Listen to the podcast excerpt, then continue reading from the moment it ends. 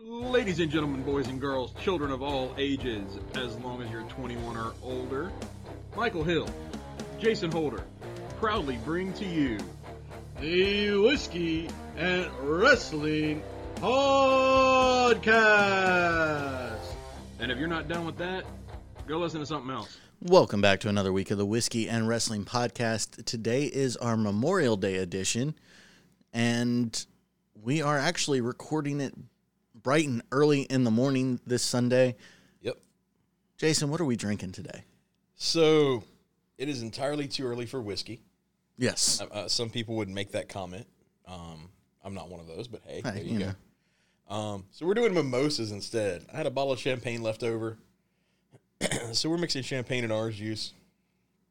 The traditional Sunday brunch drink.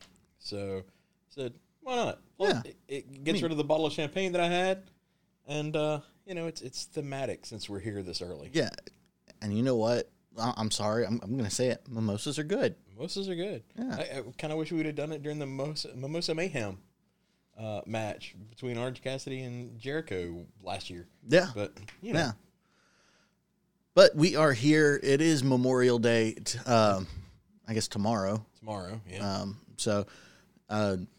That's where we kind of remember the soldiers who have passed and given their lives in service to this country. Yep.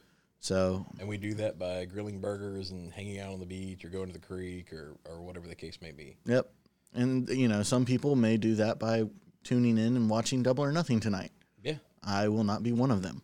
I was not going to. I wasn't going to buy it. I wasn't going to watch it, but a friend of mine called me earlier this week and was like, hey, I'm going to watch this. And I said, if you're paying for it, I'll come over and watch it, but I'm not chipping in. Because normally in that case, we all kind of chipped in, a little bit here and there. Make it easy. Whether it's money or food or something. And the comment that I got back was, wow, that bad.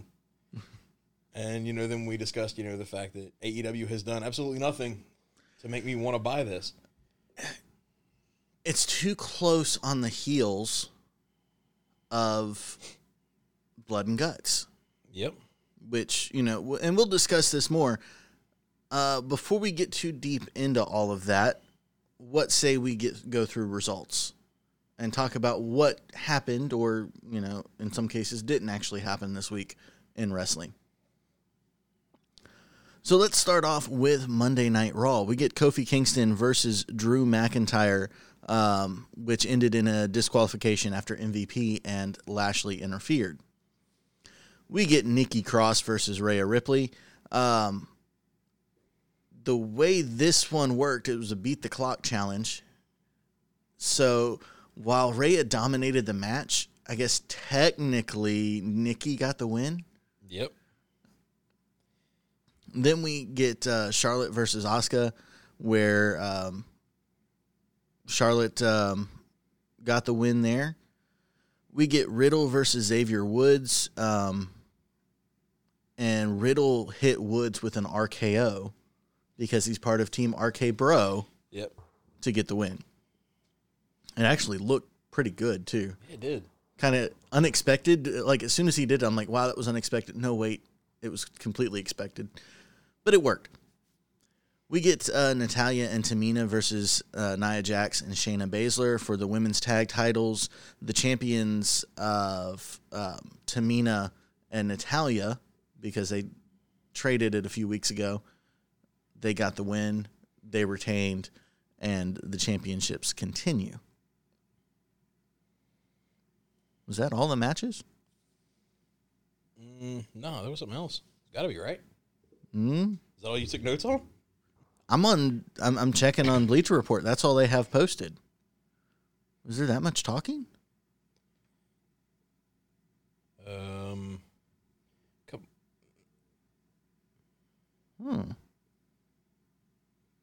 That's it. Wow. And that's right, because they went off the air. The tag team champions were the main event, I think. Yeah, they did, because they went off the air with wow, Shayna confronting Reginald, wasn't it? Yeah, because Shayna told Reginald that she's tired of the crap, and we get to see Shayna versus Reginald tomorrow on Raw. Yeah. I thought there was more substance to the show. I guess some of the matches must have gone several segments. I guess. Huh. Moving to Tuesday night, we had NXT, of course. We kicked off with Dakota Kai and Raquel Gonzalez versus Ember Moon and Shotzi Blackheart, where Ember and Shotzi won. We had Bobby Fish versus Pete Dunne, where Pete Dunne wins. We had Mercedes Martinez versus Zayda Ramier, where, of course, Martinez won. L.A. Knight, well, we had a Cameron Grimes $1 Million Man. This is the $1 Million Face-Off. The $1 Million Face-Off, where L.A. Knight got involved. We had Frankie Monet making her debut versus Cora Jade, where, of course, Cora Jade won. Nah, Frankie Monet won, of course. Mm-hmm. We had Santos Escobar challenge Bronson Reed for the North American title. We got a Timothy Thatcher Ciampa promo. Then we had Crosspoint. Isn't that what they were calling it? Crosspoint? Karrion Kross versus Finn Balor. Something like that. Turning Point. I don't know. They had some kind of special name for this, where Karrion Kross wins by referee stoppage. I think is kind of important there. And that's how NXT then went off the air. Yep.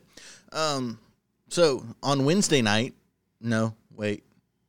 There was basketball or something. Yeah.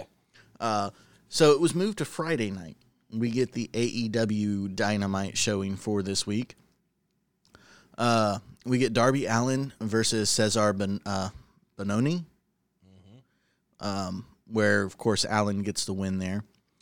We get a Double or Nothing weigh-in with Cody Rhodes and Anthony Agogo with... the governor, Anthony Agogo, who's the face in this match. Thank you very much.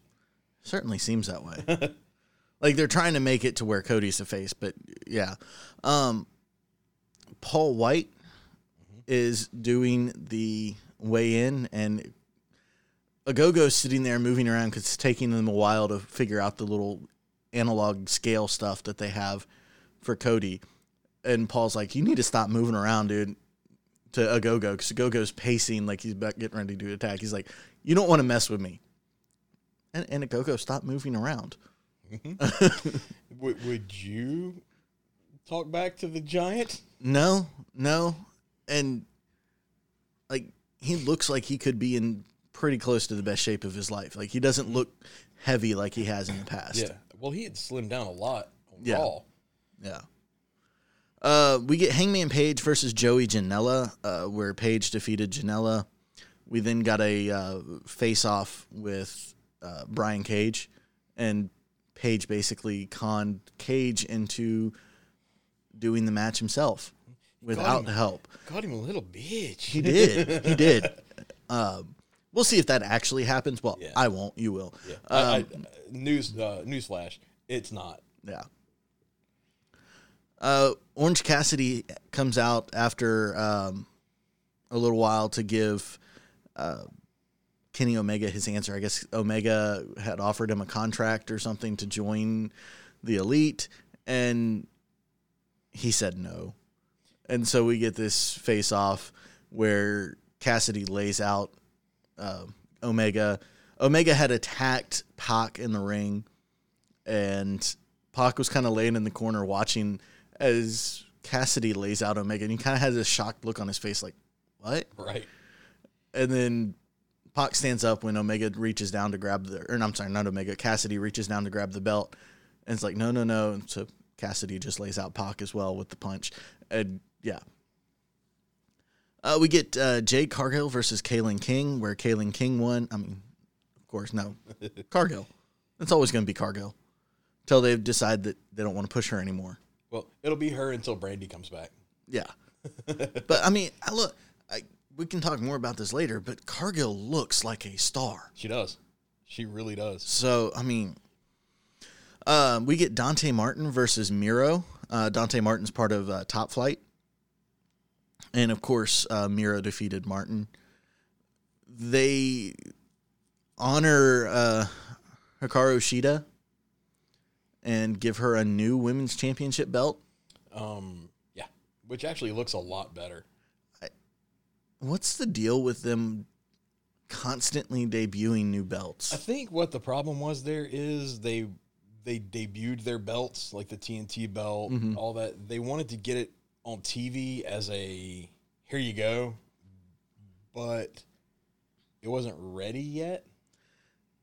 Maybe? The TNT I can understand because it was debuted in the middle of the pandemic, but the women's belt, the women's belt, they debuted when they started TV. Yep. There was a full year of build-up before. Well, not quite a full year. No. Oh, yeah. Because it debuted before COVID. Right. You had almost a full year. You had 10 months of build-up. We'll talk about this. To get there. Yeah. Okay. We'll make that our first point, the women's belt, because there's something I want to say about it. So we get the Dark Order versus Scorpio Sky and All Ego Ethan Page, where Sky and Page defeated the Dark Order.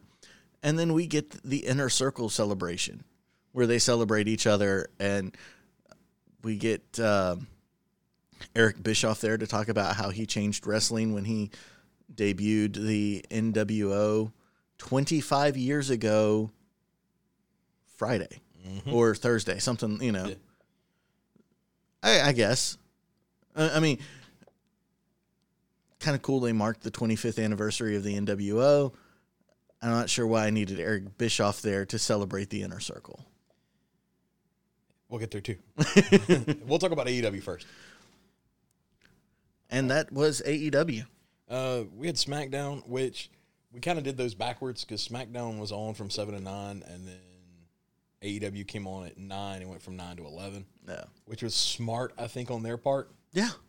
Not to go against SmackDown. Why compete with SmackDown when you can? Although, I think what would have been smarter is if they would have gone on at 5. Then you miss the crowd that has to drive home from work because right. you know. Yeah, true.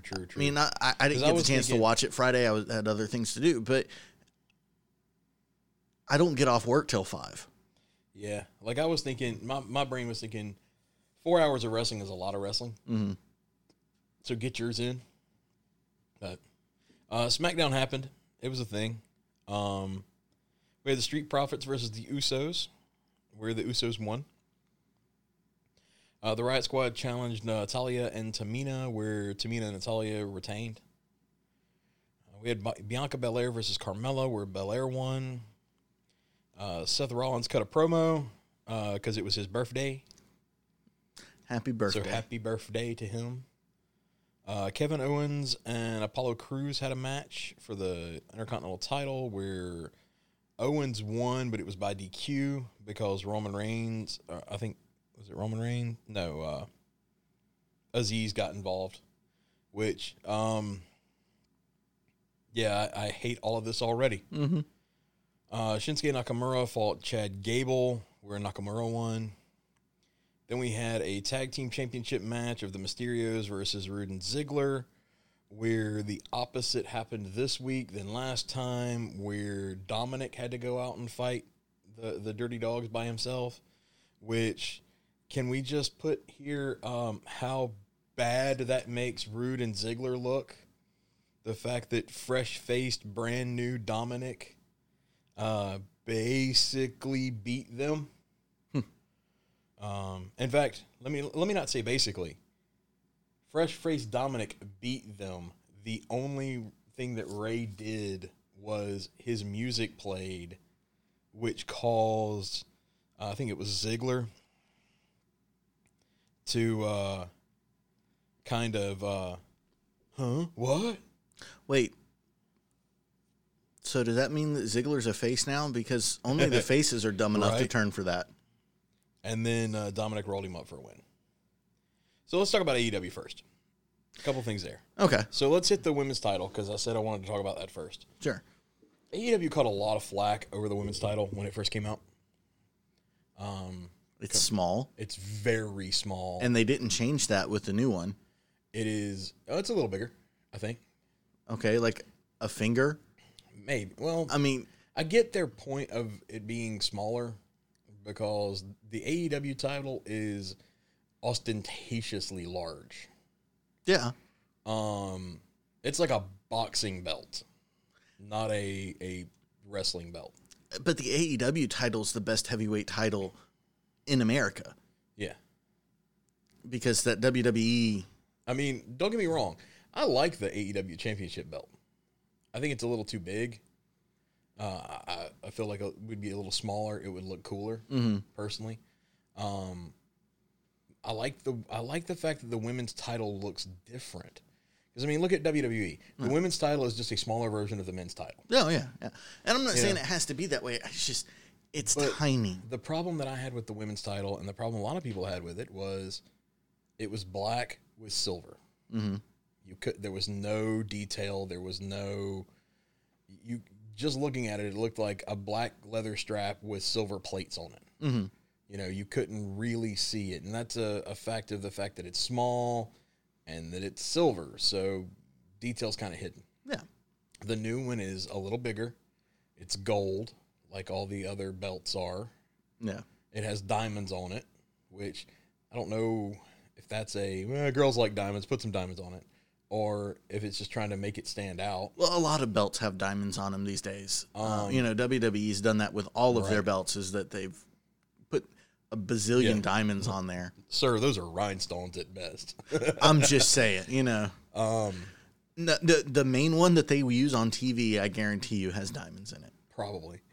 I kind of like the new look of it. I like the new design. I hate the fact that Sheeta's probably going to lose it. Yeah, tonight. So she's got it for 2 days, and then she's going to lose it to Britt Baker. Which is relatively certain question Baker's becomes win. Yeah, you know, the question then becomes, and she needs to win. I'm sorry. Yeah, I love Shida, but she's had the belt now. She's had the belt for over a year, and it's time to move on with it. Time to move on, and it's kind of been lackluster. Shida needs to kind of go away for a month or two. Well, no, come back a little more aggressive. I feel the opposite there. Sheeta has been gone too much. The women's belt... Well, when I say go away, she needs to go away from the title. Okay. Well, because, you know, my thought there is Sheeta defended the belt rather regularly when she first got it. Mm-hmm. But the last 6 months or so... She hasn't. So maybe putting it on Britt Baker, maybe we'll get to see it, you know, every week. Because we haven't seen Sheeta every week. And I don't know if that's a mixture of, you know... them not having anything far, or, you know, maybe she's going back and forth to Japan. I don't know if she's going back and forth, because she made it a point that she was moving here. But her English has improved exponentially. So I don't know what the deal is there. I do think, though, that for sure Sheeta needs to win. No. I mean, Baker needs to win, yeah. I think we need fresh blood at the top. Yep. Get some new matchups, and go from there. So did they debut it on Sheeta as a, hey, thank you for carrying us through this? Because AEW was live in front of a packed house. They redesigned the arena to put more people in there. So... was that a, hey, thank you for carrying it through this? I think so. You get to carry this nice weird. New belt for a couple days. It just felt weird. Like, I feel like maybe what they should have done was debuted it at Double or Nothing. You know, you have Sheeta come down with the belt, with her belt on, right? And then you have the table with the cloth over it. And when Baker comes and gets in the ring... you know, Tony announces, you know, the winner of this match will be receiving the new women's champion, and he pulls the cloth off, and there's the cool new belt. Well, think of all the heat that Britt could have gotten taking the old belt and throwing it away, saying, you know, this is not worthy of me. This is not befitting a champion like me. And you know, she just throws it into the trash. Well, I don't want to throw it in the trash. But you know, just tosses it to the side, you know. And brings out this brand new diamond-crusted, slightly larger, and you know. Yeah. The heat that she could have garnered from that. I think that could get really cool. So, you know, what do you look at there? And I don't... for the most part, AEW's done a decent job. Mm-hmm. They've slacked off this last couple months. I'm not sure what's going on. If they're just at a holding pattern for some reason... If they said, okay, we're going to go back live and we're going to wait. Because like maybe that's it. This show was kind of weak. This show was kind of weak for a lead-in. Yeah, for a go-home, this was very weak. For a go-home, but it was better than the weeks before. Yeah. And it, I think the problem is, and we've talked about this, for Double or Nothing, they had Blood and Guts too close to it. Mm-hmm. And there was no time to build for matches that we could care about. We talked about, I think, Stadium Stampede. Stadium Stampede, to me, feels like a, oops, we goofed on Blood and Guts. Yeah. You know, that's what it feels like. So. It's. We did have a weird thing in AEW where we got the build for Stadium Stampede. The Pinnacle stood tall at the end of it all, which means that Inner Circle is probably going to win. Well, I would say based off what happened, and we need Inner Circle to win because I don't want to see them break up yet. They just became faces. They haven't accomplished what they need to accomplish. Yeah. They spent the first year of their existence supporting Jericho, which is fine. That is fine to establish the group. Now it is time for them as a group to spin out and establish Sammy Guevara and Proud and Powerful. Yep. And we need to see them do that, and they need the support to do that. I do like Sammy saying, you know, talking about how much he's grown and how much they've helped each other. He's like, man, when I debuted, I was wearing a panda head. Yep. Like, he's like, I don't know why I thought that was a cool thing. Yep. And now he gets it. So Jericho got through to him. Yep. So, yeah, they've got to win. Plus, the Pinnacle attacked Dean Malenko. Yep. No. Right. No. You've got to there has to be comeuppance. Yeah, there has to be comeuppance. And as we've seen with the Elite, Tony Khan's not going to do it from the back, right. Which is fine. I don't need Tony to be character authority figure. You know, I do like the times where he's stepped in off screen and said, "Hey, we're going to fine the Bucks this much for kicking." You know, I like that because everybody knows they've made no secret that Tony Khan is the head of the company. Mm-hmm. So, but you just had a group attack a man who has Parkinson's. Yeah. And there's been nothing. Right. Like, that's when you turn around and you fire somebody. Yeah. Like, you fire Wardlow. You say, okay, y'all are going to do that. Wardlow, you're fired. What? Yep. That's exactly what you do. And the Pinnacle's like, no. And then they get there. Ass is beat. We've made the comment before that we'd like to see Wardlow as a face. Yeah. Right? You go to...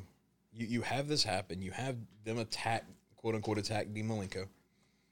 You have Tony. You have the Stadium Stampede. You can have the Stadium Stampede match with all of them. Mm-hmm. Really and truly. Inner Circle wins. And at the end of Inner Circle winning, Tony comes out and says, you got your punishment from the Inner Circle. However, that doesn't complete your punishment due to attacking one of my backstage producers. A non-wrestler. And he looks at MJF and he goes, I would love to fire you, but there's more that needs to be done with you. Your punishment's not over yet. Your punishment's not done yet. He looks at the FTR, and says, I'm not going to fire you either because we have plans for you too. And you see like Santana and Ortiz, and then he looks at Wardlow and goes, you're fired. He doesn't give them anything. He just looks at him and goes, you're fired. And Tony turns around and walks backstage. Yeah. And you leave Wardlow just standing there like, because who was the one that actually attacked Malenko? I don't think it was Wardlow. I don't think they ever showed. So all they showed was MJF standing over Dean Malenko because nobody attacked Malenko. Right. Malenko, if there's a do not touch list in AEW, he's on it. Malenko's on it. Jake is on it. Even though Jake took a bump. Jake took a bump, so Jake may not be on it anymore. But also, Jake wouldn't care. Jake would be one of those guys like, I don't care if they have some list backstage. Hit me. Hit me. Right. Hit me. And Malenko would probably be the same way, but when you have Parkinson's, you just can't take those hits. But what you do, here's how you build this. You know, let's hit our fantasy booking thing, but I don't remember which one it is. So. I think it's... Yeah. There we go. So what you do is you just have Tony look at Wardlow and go, you're fired. And Wardlow kind of just stands there shocked. And you cut to MJF, and MJF just goes, sorry, buddy. And the Pinnacle walks away. Just leaves Wardlow standing there to take the heat. You took, good job. You were the scapegoat. Wardlow goes away for a month or two. Yeah. Then we move on our feud. We're not having Inner Circle versus Pinnacle anymore. No, it's done. It's done. Inner Circle moves on and does their thing. Pinnacle gets involved with something else. You have MJF gets involved in a match with somebody. Miro for the TNT title even, you know, something like that. Yeah. Even though Miro's not a face, but either way, we have this happening, right? And then all of a sudden, this dude in a black hoodie jumps over the barricade because we're now back in people being here, so he can. Yeah, I mean they have a full crowd tonight for Double or Nothing. Yep. They're touring. They're touring this month. They're starting their tour. Yeah. Touring. Well, I say this month. They're touring in June. They start touring, so you know we can. So. Dude in black hoodie jumps over the barricade and just annihilates MJF behind the referee. Mm-hmm. 1, 2, 3. Miro keeps his title. Miro doesn't care. Dude in the black hoodie disappears. We don't get the reveal. Of course, everybody knows it's Wardlow because of size. Because of size and everything. But it's wrestling. So yeah. Who was that masked man? You know? Hulk Hogan with the beard, with the mustache hanging out of the Mr. America match. Was it Patriot or whatever? Patriot, yeah. So you have this, and you have that happen like 2 or 3 times. Like anytime MJF's in a match, he gets jumped. Then you start having the pinnacle comes out, and they're out there with him, and you know they're looking around, you know they're making sure nothing happens, but somehow it happens. Mm-hmm. And then after about a month of this, you finally, you know, MJF's had it. He calls out, "I don't know who you are, you know. If you're just a fan, we're gonna find you. We're gonna arrest you. It's assault. Blah blah blah blah." And then Tony walks out on stage and goes, "Oh, Max, I'm sorry. I want to introduce you to our newest member of the AEW roster." And it's Wardlow comes out and he goes, "He's been working with us for about a month now. Yeah. Y'all've met, you know." And then Tony just walks backstage again. You know, I don't want him on stage doing a lot of stuff. He doesn't need to be the focus. No, he needs to be the prod that gets us there. And then Wardlow just comes out, and you know. You could even do it without Tony. You could have Dean Malenko come out. Because Malenko's got the crowd. You know, he's got the being in front of the crowd. I think that works even better. You know, Malenko comes out and says that, and then you have Malenko. Let's keep Tony off table. I'm going to retcon you a little bit. That's fine. Let's keep Tony off table. Let's have Malenko do it. Even better, there you could have Malenko come out and say, you know, after Wardlow makes his, you know, MJF's, "You were fired," blah blah blah, and Malenko's like, "Yeah, well, you know, he's a young guy. He makes mistakes." Young people make mistakes, Max. And then, but Wardlow here, he came to me. He apologized. We talked about it. He wants to make amends. Go make amends, Wardlow. And then Wardlow just charges the ring and tears up the Pinnacle. You talk about building a super hot baby face. That would do it. That would do it. And let's spin off because here's how you launch your... So we've talked about Pinnacle and launching Wardlow. Mm-hmm. So while we're still on our fantasy booking. We just found those. You're going to hear those a lot now. Let's spin off and talk about what we do with the Inner Circle. Mm-hmm. The Elite are begging for a group to come at them. Yeah. So let's move the Elite and focus on what we were supposed to get last year at Blood and Guts. Right. Was the Elite versus the Inner Circle. Yeah, we had face Elite versus heel Inner Circle. Well, now we got the opposite. So let's spin this off. I don't want to see Jericho versus Omega. I've been there, done that. It's going to be a great match, but now it's time to build the next generation. Yep. So you have Proud and Powerful facing off with the Young Bucks. Mm-hmm. You have Sammy Guevara going after Kenny Omega. And you build that feud. And you use this feud to launch Proud and Powerful. Yep. In the tag division. Basically considered a relaunch because they haven't done anything for a year in the tag division.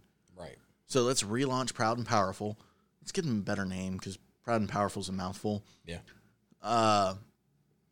You know, maybe something, I don't know, something because they're Latin and they're American and, you know, it's kind of an exchange. I think the copyright lawyers has something, or trademark lawyers. So we couldn't call them LAX, what they were called probably for not. Years. We could call them X-Lax.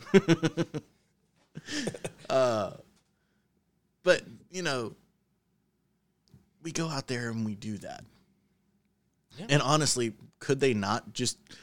They have a partnership with TNA. Mm-hmm. Instead of sending them directly for the Bucks, send them to TNA and have them beat down the Good Brothers. Yeah. And you have the TNA guys, oh my God, that's LAX. That's LAX. Yeah. And you just carry that over. Well, you're telling me that Tony, who has spent all of this money to buy Jungle Boy, the rights to this music from the 80s for Jungle Boy. Yep. The same thing for Orange Cassidy, that he bought music for Orange Cassidy. You're telling me that Tony Khan wouldn't say, you know what? LAX sounds better than Proud and Powerful. Hey, TNA Anthem. We want to buy that from what do you want for LAX? Right. Because here. Yeah. Well, you could even do it like the Outsiders did, right?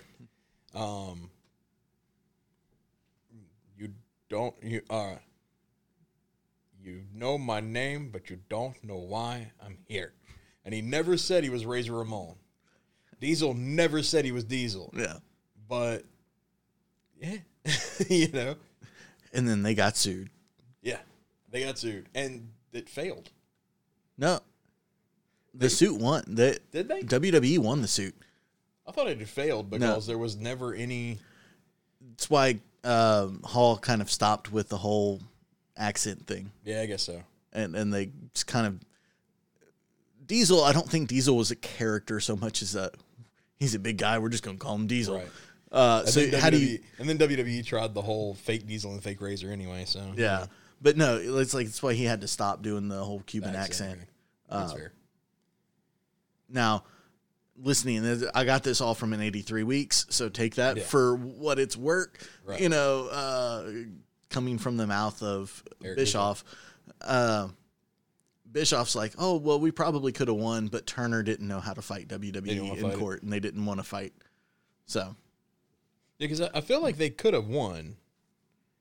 But yeah, I mean, a generic guy talking, but whatever.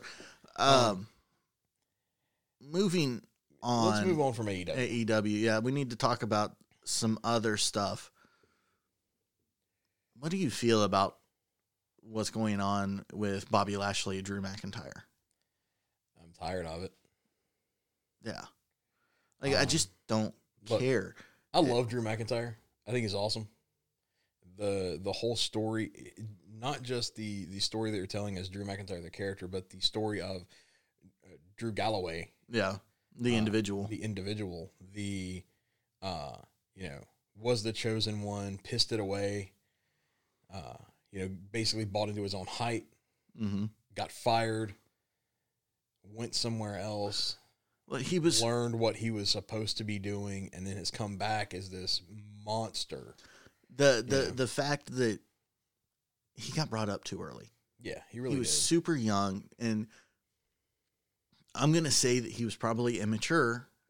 Oh, I'm sure. Not only as a wrestler. As a person, but as an individual as well. And then all of a sudden, you're being shoved into this whole. You're the chosen one. Yeah, you're the person that Vincent Kennedy McMahon has picked to be the next face of the WWE, the next John Cena, the next Hulk Hogan. You know, wow. How does that not go to your head? Immediately? Right. Even if you know it's a storyline, because he actually had not met Vince until Vince called him out. Yeah. You know, for that segment on SmackDown. How does that not go to your head though? Like, exactly. It just it has to. Yeah.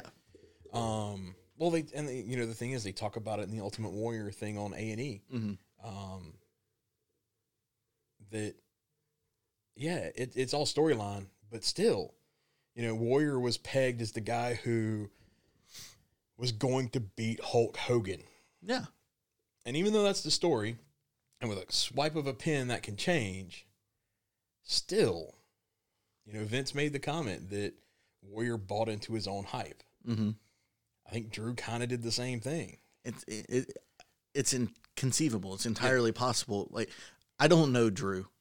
And Drew, if you ever listen to this podcast, don't come beat us up. Don't come beat us up, because we're speculating here. We're guessing. We don't know you. We've never met you.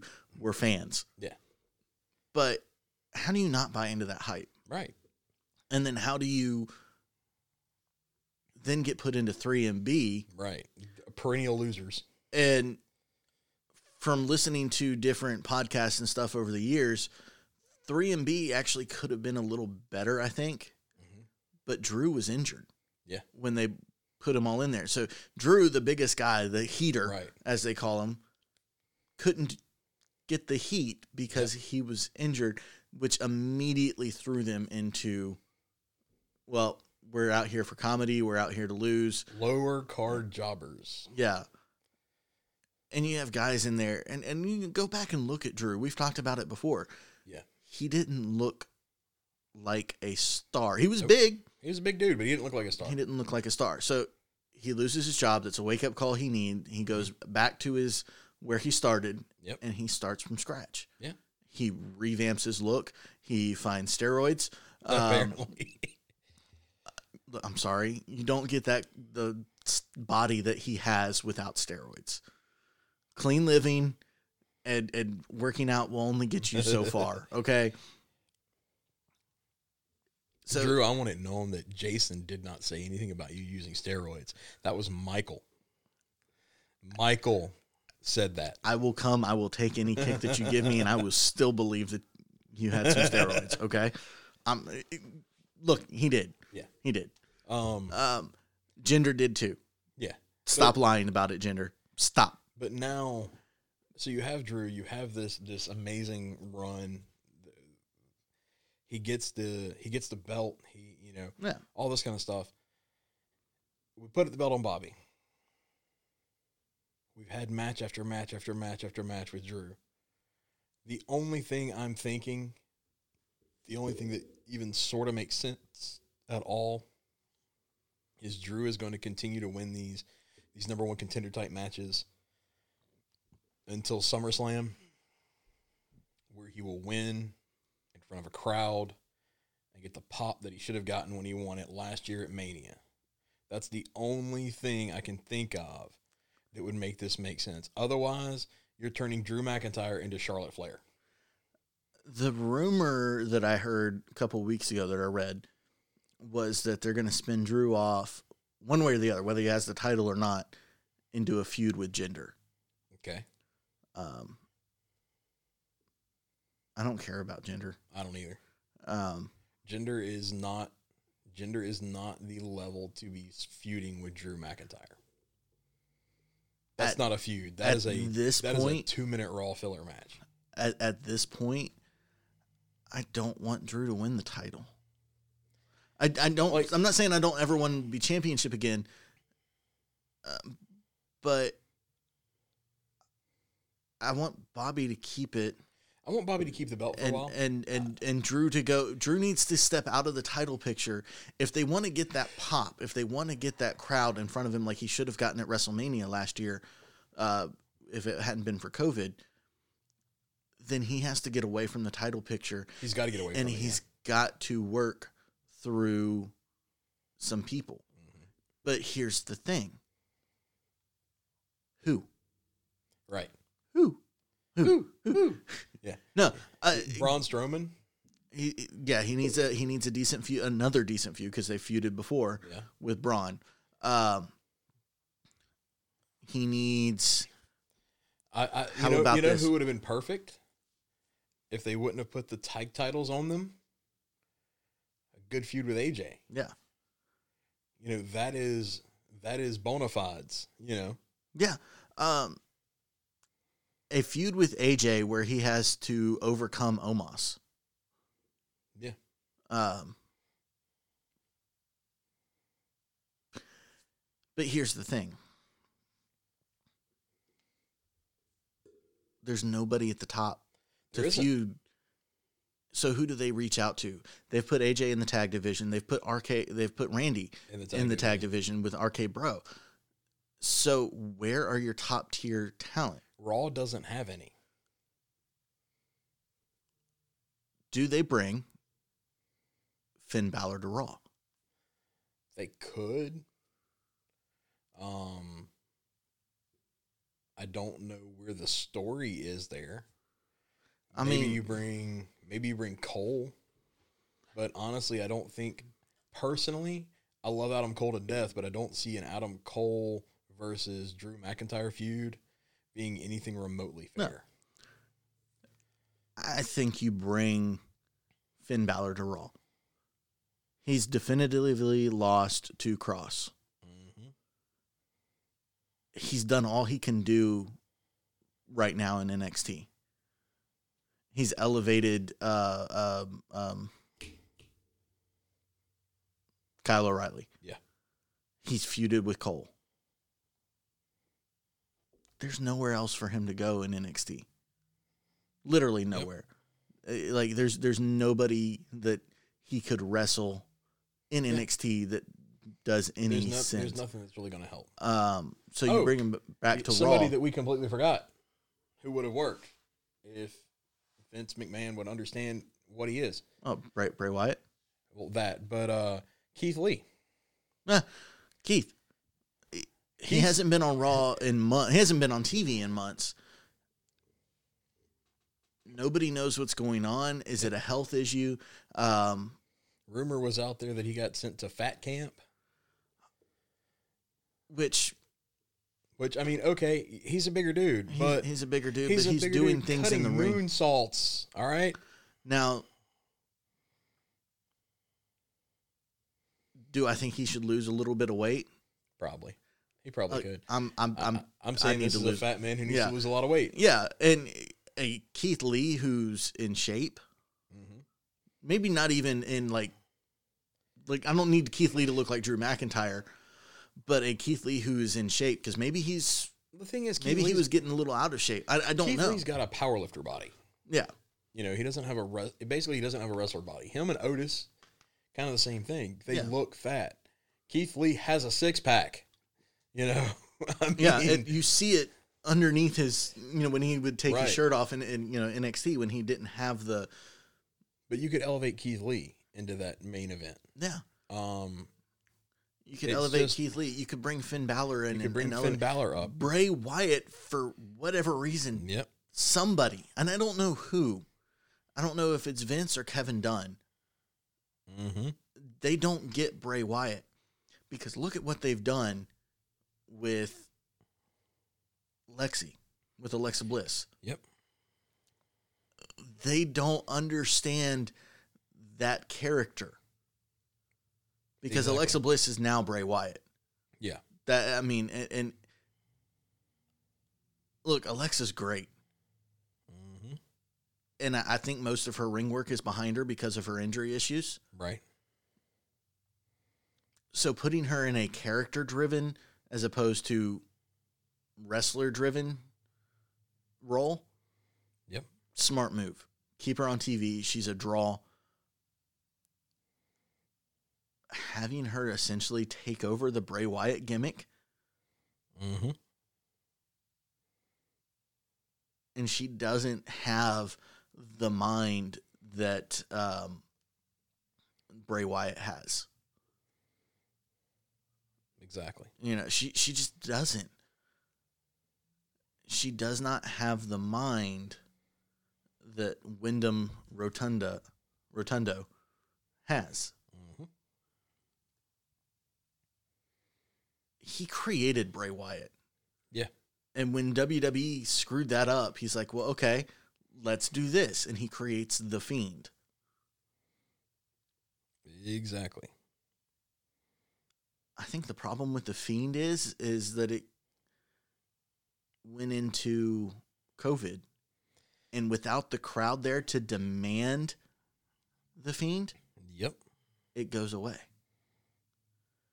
Because without the crowd there to say, no, we are not going to accept you burying this guy.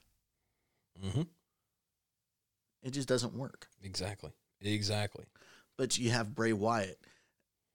Move Finn Balor back to Raw. Give me Finn Balor versus Bobby Lashley. Mm-hmm. Where he comes out there and he stuns Lashley. Not saying he beats Lashley, right? But he stuns him. Lashley's all upset and mad. This lets Drew move on somewhere else. Yeah. Have RK Bro beat AJ Styles and Omos for the titles. Mm-hmm. Because Randy's just too smart, tricks Omos. Right. And, you know, then we move into bringing AJ Styles. Look, all right, I did my thing. Mm-hmm. Let me move back to the title picture and get what's mine. Or turn AJ face. Because I need face AJ again. Yeah. And you move him back to the title picture. There's a ton of stuff they could do. But now, we know they're not. No. They're going to keep giving us Drew versus Lashley. Because that's just all they know how to do. Yeah. And then they're going to wonder, well, why do people not like Drew anymore? Yeah. Why do people turn on Drew? They're starting to turn Drew into Charlotte almost. Yeah. He's being inserted into everything. And unfortunately, and I say that, look, it's not exactly a fair comparison because, like we just talked about, there's nobody at the top of the men's Raw division. The women's division, Charlotte gets put in, and there are people that could be at the top. I don't think... I don't hate Charlotte. I kind of do. I hate how WWE uses Charlotte. That's fair. I was going to say, I kind of hate Charlotte, but I will never deny how good she is. Yeah. And you know, she's put out some tweets recently where she's like, I don't get how y'all don't, you know, why y'all don't like me, why you're always complaining I'm at the top. It's because you're always at the top. You're always at the top. Yes, you are undeniably an amazing talent. And yes, you deserve to be in the title picture. You don't deserve to be the sole person in the title picture. Yes. And it doesn't matter who else we get, whether it's Ronda Rousey and whoever else, Becky Lynch, Sasha Banks, whether... Bailey. You know, anybody, of the 4 horsewomen. Anybody, they're like, oh, we need to stick Charlotte in there. Yeah, it's always this person versus this person and Charlotte. And I don't want to see Charlotte in the title picture. I don't either. Okay, yes, you're going to beat your dad. We get it. We get it. You are going to beat your dad's record and get the 17 titles that he never got. The other thing, though, is... And I think this is kind of telling. Crap, now I've completely lost my train of thought. Never mind, I guess. We get it. Charlotte's going to beat her dad's record. Yeah. Probably. Charlotte is 34. I'm surprised she hasn't beat it already. Charlotte's what, 34, 35? Somewhere in there. She's going to beat her dad's record before she's done, assuming she doesn't get majorly injured. Oh, I remember what I was going to say now. The biggest problem in all of that, in the Charlotte thing and everything, is the women's division has one story. Mm-hmm. Who's going after the belt? That's the only story that they can build. Now, here... end of last year, I guess, there was the story of Charlotte and Lacey and all that, and that was completely title independent. And I was okay with that story. I didn't need Flair. I didn't like the story as a story. Yeah. But the fact that they were trying to have a story that was these two women have a story that has nothing to do with I'm going to win the belt because I'm blah, blah, blah, blah. I thought that was really cool. Then Lacey got pregnant, which derailed the story. And they've yet to go back to another, here's a story. Yeah. At least a major story. They have little breadcrumbs of stories from time to time, but the women's division has the main story of somebody is going to challenge somebody for a belt. Mm-hmm. And that's it. And look, I honestly have no problem with Charlotte getting a match or two with Rhea and Asuka. Yeah, she doesn't need all the matches with because Rhea. She did come out and say, hey, I'm challenging for the belt at Mania, mm-hmm. and then she disappeared. Yeah. False pregnancy test, COVID test, right. Whatever it was, whatever. Mm-hmm. So, yes, she does deserve, from a story standpoint, from a writing standpoint, yeah. looking at a whole picture standpoint, I get it. It makes sense. What I hate is, and Jay has made the comment multiple times, he hates triple threat matches. I dislike triple threat matches. Well, let me rephrase that. I dislike them as the way WWE is doing it in every match has to be a triple threat match. Yeah. But this is what you end up with in that, right? Mm-hmm. You have Charlotte inserting herself into a triple threat with her, Rhea, and Asuka. Then you have Rhea pins Asuka, so Charlotte can continue to say, well, I never lost. Mm-hmm. Therefore, I deserve another shot. Then she loses to Asuka. Which I think she beat Asuka, but you get my point. She loses to Asuka. So Asuka says, well, I just beat you, so I get my shot back. But I never lost in the title match. So here's another triple threat match where Rhea will pin Asuka or will pin Charlotte. And then watch, rinse, repeat. Yeah. You know. Stop. I don't need triple threat title matches every time. WWE has this terrible habit with feuds, with things that are going on. They just keep dragging them on. Mm-hmm. Back in the day, a feud lasted a year, right? But I don't mind long-term booking. Look at what it did for. But hang on, back in the day, if you had like Macho Man versus Hulk, that's a year-long feud. Starts at Rumble, ends at Survivor Series. But during those periods in there, they didn't fight. Yeah. They might fight at Mania. They're going to fight at Mania. They might fight at SummerSlam. Probably not. Did you just call it SummerSlam? SummerSlam. Yeah. So they might fight at SummerSlam. Probably not. Yeah. But you only saw them fight maybe 4 or 5 times that whole year. Yeah. You didn't see them fight. It was in tag matches. They didn't get one-on-one until Mania. Right. You didn't see them every Monday fighting each other. Mm-hmm. You didn't see them every Monday in some random, you two, I know you hate each other, but you're going to have to team up against so-and-so. And then they win, this established tag team. Mm-hmm. And then they win because they're the two top guys, right? You didn't see stuff like that. Or if you maybe you saw it once. Yeah. These feuds get stale so fast because we see the feud every week. There is so much wrestling content that they have to fill. We see it constantly. It burns it out quicker. So that year-long feud probably should run about 6 months. Mm-hmm. But they're still wanting to book it as a year-long feud. They just have nowhere to go. I see the same matches.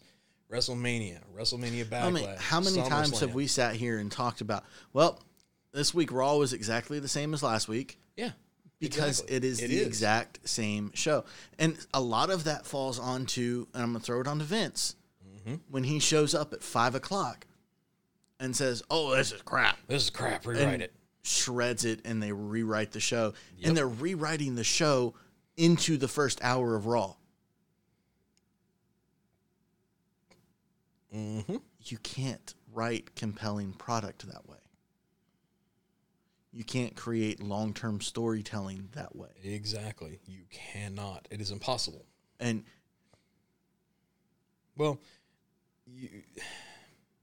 You can't write compelling stories that way. But is there anything we need to talk about in NXT or SmackDown? Anything jump out at you that we haven't already addressed in some form or fashion? The only thing, we're progressing the Roman Reigns story a little bit more. Mm-hmm.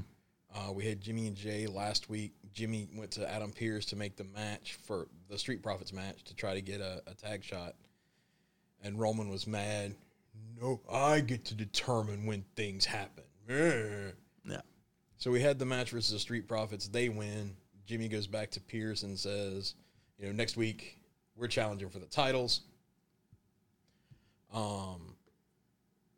Then the match last night of the Mysterios or the Mysterios versus the Dirty Dogs match, you see Roman watching it. I feel like one of two things is going to happen. Either they're ready to start pulling the trigger on Jay turning on Roman, and we're going to see the Usos win. They get the belts off the Mysterios. Now they have gold as well. Mm-hmm. So, you know, it's one of those, you know, you're not the head of the table just because you got a championship, Oos. You know, that kind of thing. We put our own food on the table. We're our own champions. Which or, Jimmy is in a role, in a position to be able to say that. Right. Where Jay isn't. Or you have Jay turn on Jimmy fully. And they're about to win the belts, and Roman comes out and says, and calls Jay over to him when Jimmy's trying to make a hot tag, and Jimmy jumps off the apron and walks over to Roman. And then, of course, Jimmy gets beat. Yeah. You know, he takes a 619, a frog splash, 1, 2, 3. And the Mysterios keep the belts, but you've split Jimmy and Jay completely at this point. Yeah.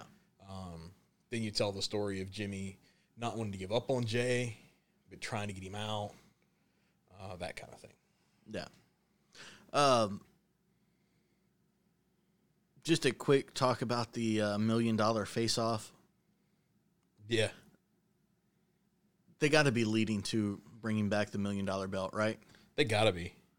Like, that's the only thing that makes sense at this point with having DiBiase involved. Mm-hmm. As more than just a quick gimmick here and there. And the fact that it's all spinning around it. And then you have the face-off and L.A. Knight but comes out and is basically saying, no, I should be the person. Right. So it's got to lead to a feud between L.A. Knight and Cameron Grimes for the $1 million belt. It's got to be. I hope so, at least. That would be awesome. Yeah. And then this is how you push L.A. Knight, because he's been very, very floundering. Or it's how you elevate Cameron Grimes to that. Because I'll be honest, I hated Cameron Grimes. Me and Brady always talked about how he was the personification of dirty. Yeah. No, we talked about that on here. But I really dig this whole $1 million man thing. Yeah, this thing that he's doing. DiBiase! Yeah. You know, it's great. It's working for him. And he's never going to be the world heavyweight champion. He's not going to be a world. He's not even going to be an NXT champion. But he could be the United States champion. Exactly. He could be a North American champion in NXT. Yeah. He could hit the mid card. He could hit the mid card in NXT. He could hit the mid card in main roster. I could see him as a U.S. champion. I could see him as a Intercontinental title holder. You know, I could see that. Short term, not long term. Short term, he'd be a transitional. Yeah, for sure. Like, I could see him coming up. I could see them doing this, and if Sheamus still has the belt and he's still doing the open challenge stuff, I could see Cameron Grimes challenging Sheamus for the open U.S. title and winning it. Yeah. You know? Paying off Ricochet or something like that, you know? Put it all together. But no.